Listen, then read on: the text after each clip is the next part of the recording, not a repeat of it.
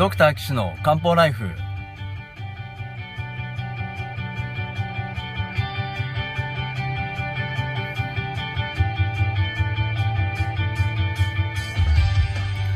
ポッドキャストドクター岸の漢方ライフは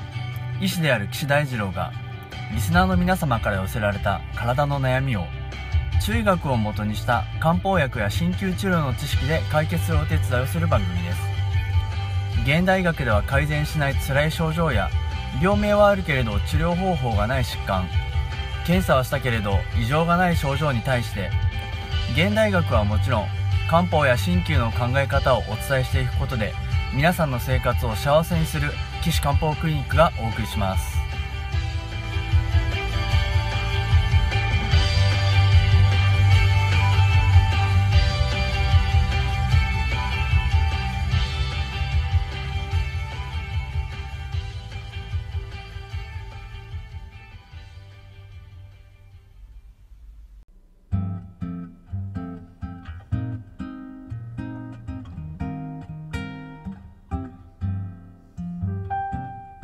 皆さんこんにちは。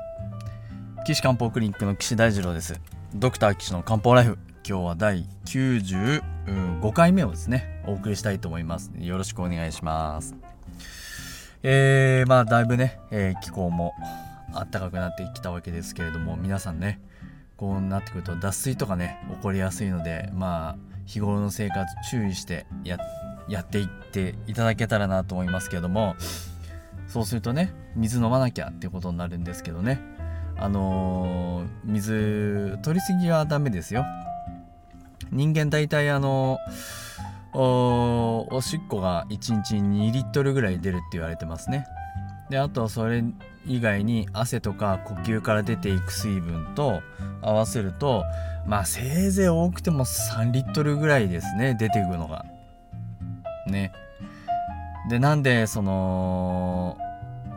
おしっこの量とか出てく量の話をしてるかっていうと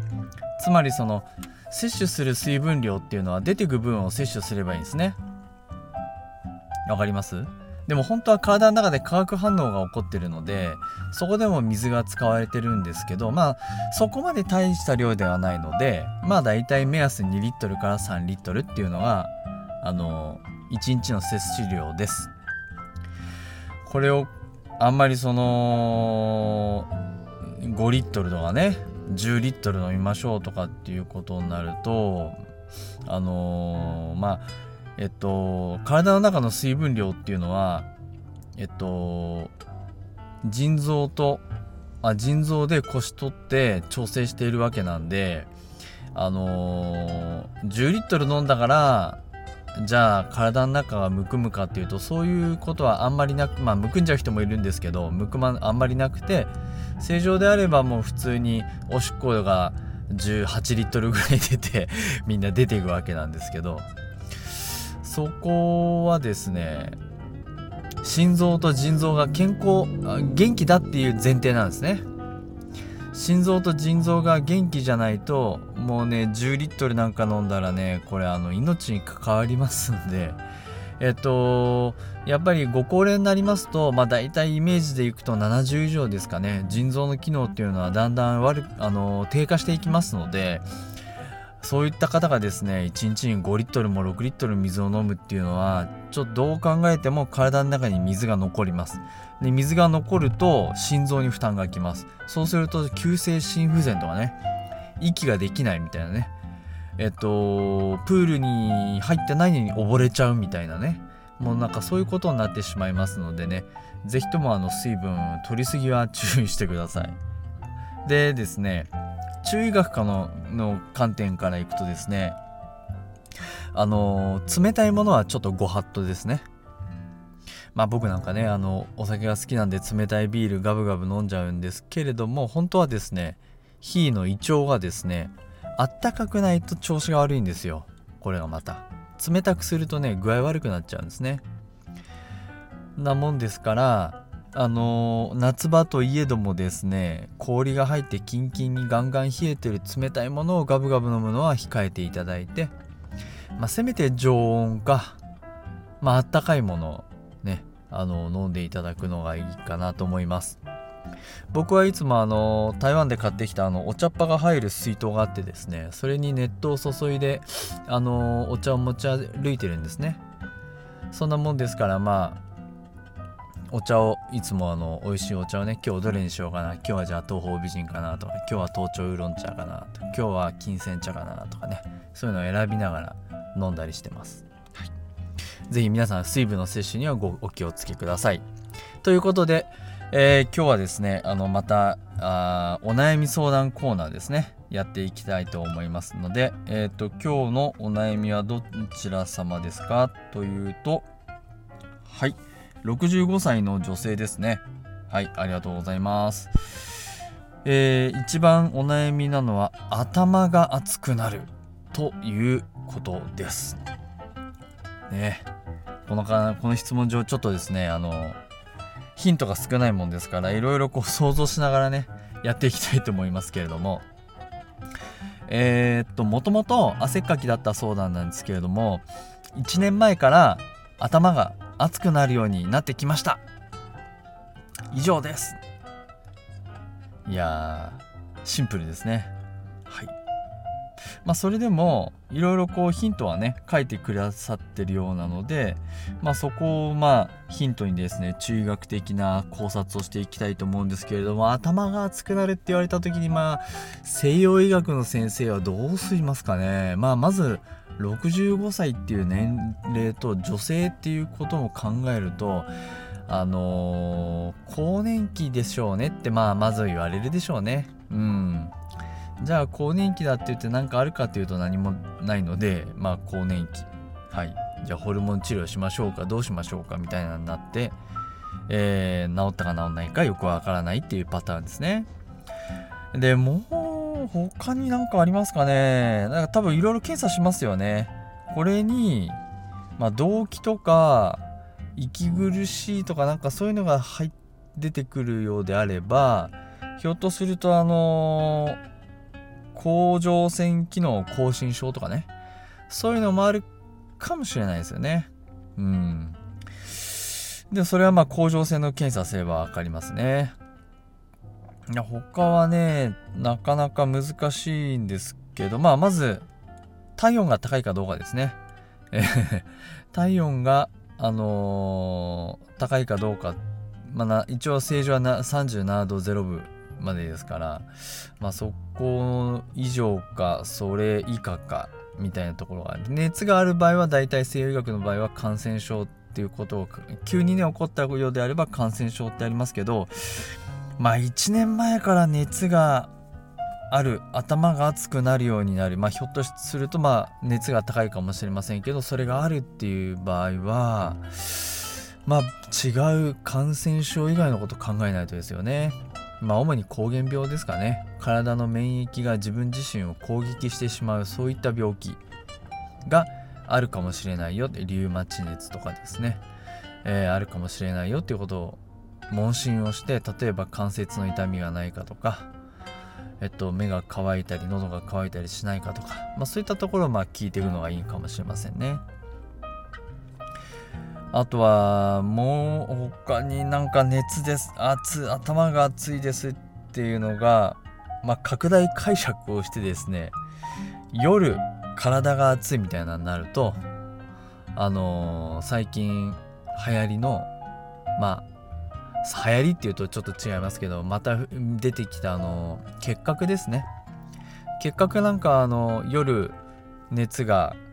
上がる夜熱が出るそんな特徴があったりしますまあその他にも当然あの咳が出たり痰が出たり呼吸困難があったりしてあの症状が現れるのでまあそういったところも問診に効くのがいいですよねでですね、まあこういう場合であの検査して異常がない場合はですね、いろんな場合があって結構ですね、あのうつ病で熱出ますせっていうのがあるんですよね。うつ病が。なのでそういう精神状態がどうなのかっていうところをですね、まあ問診で聞いていくことになるんですけれども、まああとはそのうつ病とまあ同じような感じでですね、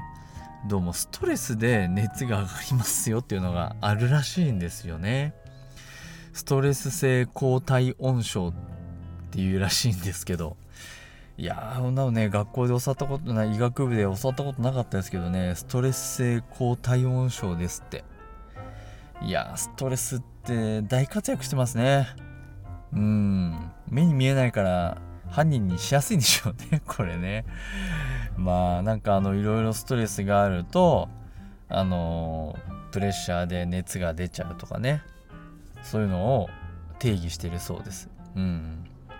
まあそれはそれでいいですけどね。まあじゃあどうやったら治るんですかって言ったらやっぱりあのストレス解消しましょうとかね。ストレスと上手に付き合いましょうとかね。あのー早寝早起きしましょうとかそういう治療方法が提唱されるわけなんでなかなかねむあの完全に良くするのは難しいっちゃ難しいですけどね。西洋医学で頭が熱くなるって言ったらまあ他にもありますかね。ちょっとすいません。あの私では思いつかないですけども。でもこういうのも中医学で考えればまあ熱が出るってことはあれとこれとこれとこれがあってでこういうことになるからこれだっていうね。だからこういう治療法があるっていうのはすぐ分かるんですけどね。あそうだ。じゃあ次回のですね中医学的治療をあの考えるにあたって皆さんにねヒントをねお伝えしておきます。それはこういう現象がありますありませんっていうお話なんですけれども、えー、便秘がありますね。便は硬くて乾燥気味。あと足が冷たい。寝つきはいいけれども夜中に目が覚めちゃいますと、えー、11時から4時まではすっきり眠れるんですけれどもその後目が覚めちゃってなかなか眠れない。時々夢を見ます。朝すっきり起きられない、えー、夜トイレ1回起きますと。まあその4時の時ですかね。あと朝はお腹が冷たいと、えー、ビールを飲むと汗がよく出ると。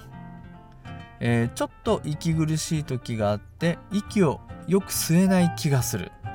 はああれですよ。ねえ皆さん。分かりましたでしょ？ああちょっとこれ大きいヒント行き過ぎたかな。まあまあまあでもいいでしょう。次回ねこういうお話しましょうね。えー、他はですね食欲不振とか手足のほてりとか下痢胸焼けっていうのはないと。ね。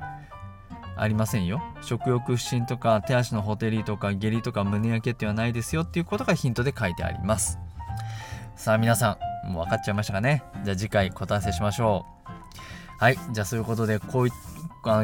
ドクター騎士の漢方クリニックではこういった感じでねお悩み相談をお待ちしておりますので皆さん騎士漢方クリニックのホームページからお問い合わせフォームでお送りくださいホームページの URL は高崎漢方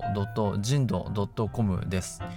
takasaki-kanpo.jimdo.com です。またですね、あの LINE でもね、あのお問い合わせ、ま、お待ちしてますので、ホームページにあるあの QR コードをですね、スキャンして、あのお友達に追加していただいて、ご連絡いただければと思います。それからあの岸漢方クニックの勉強会ねあの群馬県の高崎市宗高町の、えー、NPO 法人じゃんけんぽんさんで毎月第1金曜日にあの夕お昼の1時半からだいたい2時間ぐらいでお話ししてますのでね、えー、漢方のお話と現代医学のお話と。あとあのー、お灸の話ね体験とかあとは場合時間があれば個別相談なんかも受けてますので皆さんぜひ、えー、お誘い合わせの上、えー、ご来店っていうんじゃないな。いらしてください。はい。ということで、えーと、今回は頭が熱くなる人の生理学的なお話をさせてもらいました。次回は中医学的方法でバシバシ改善しちゃいましょう。ということで皆さんまたお会いしましょう。さよなら。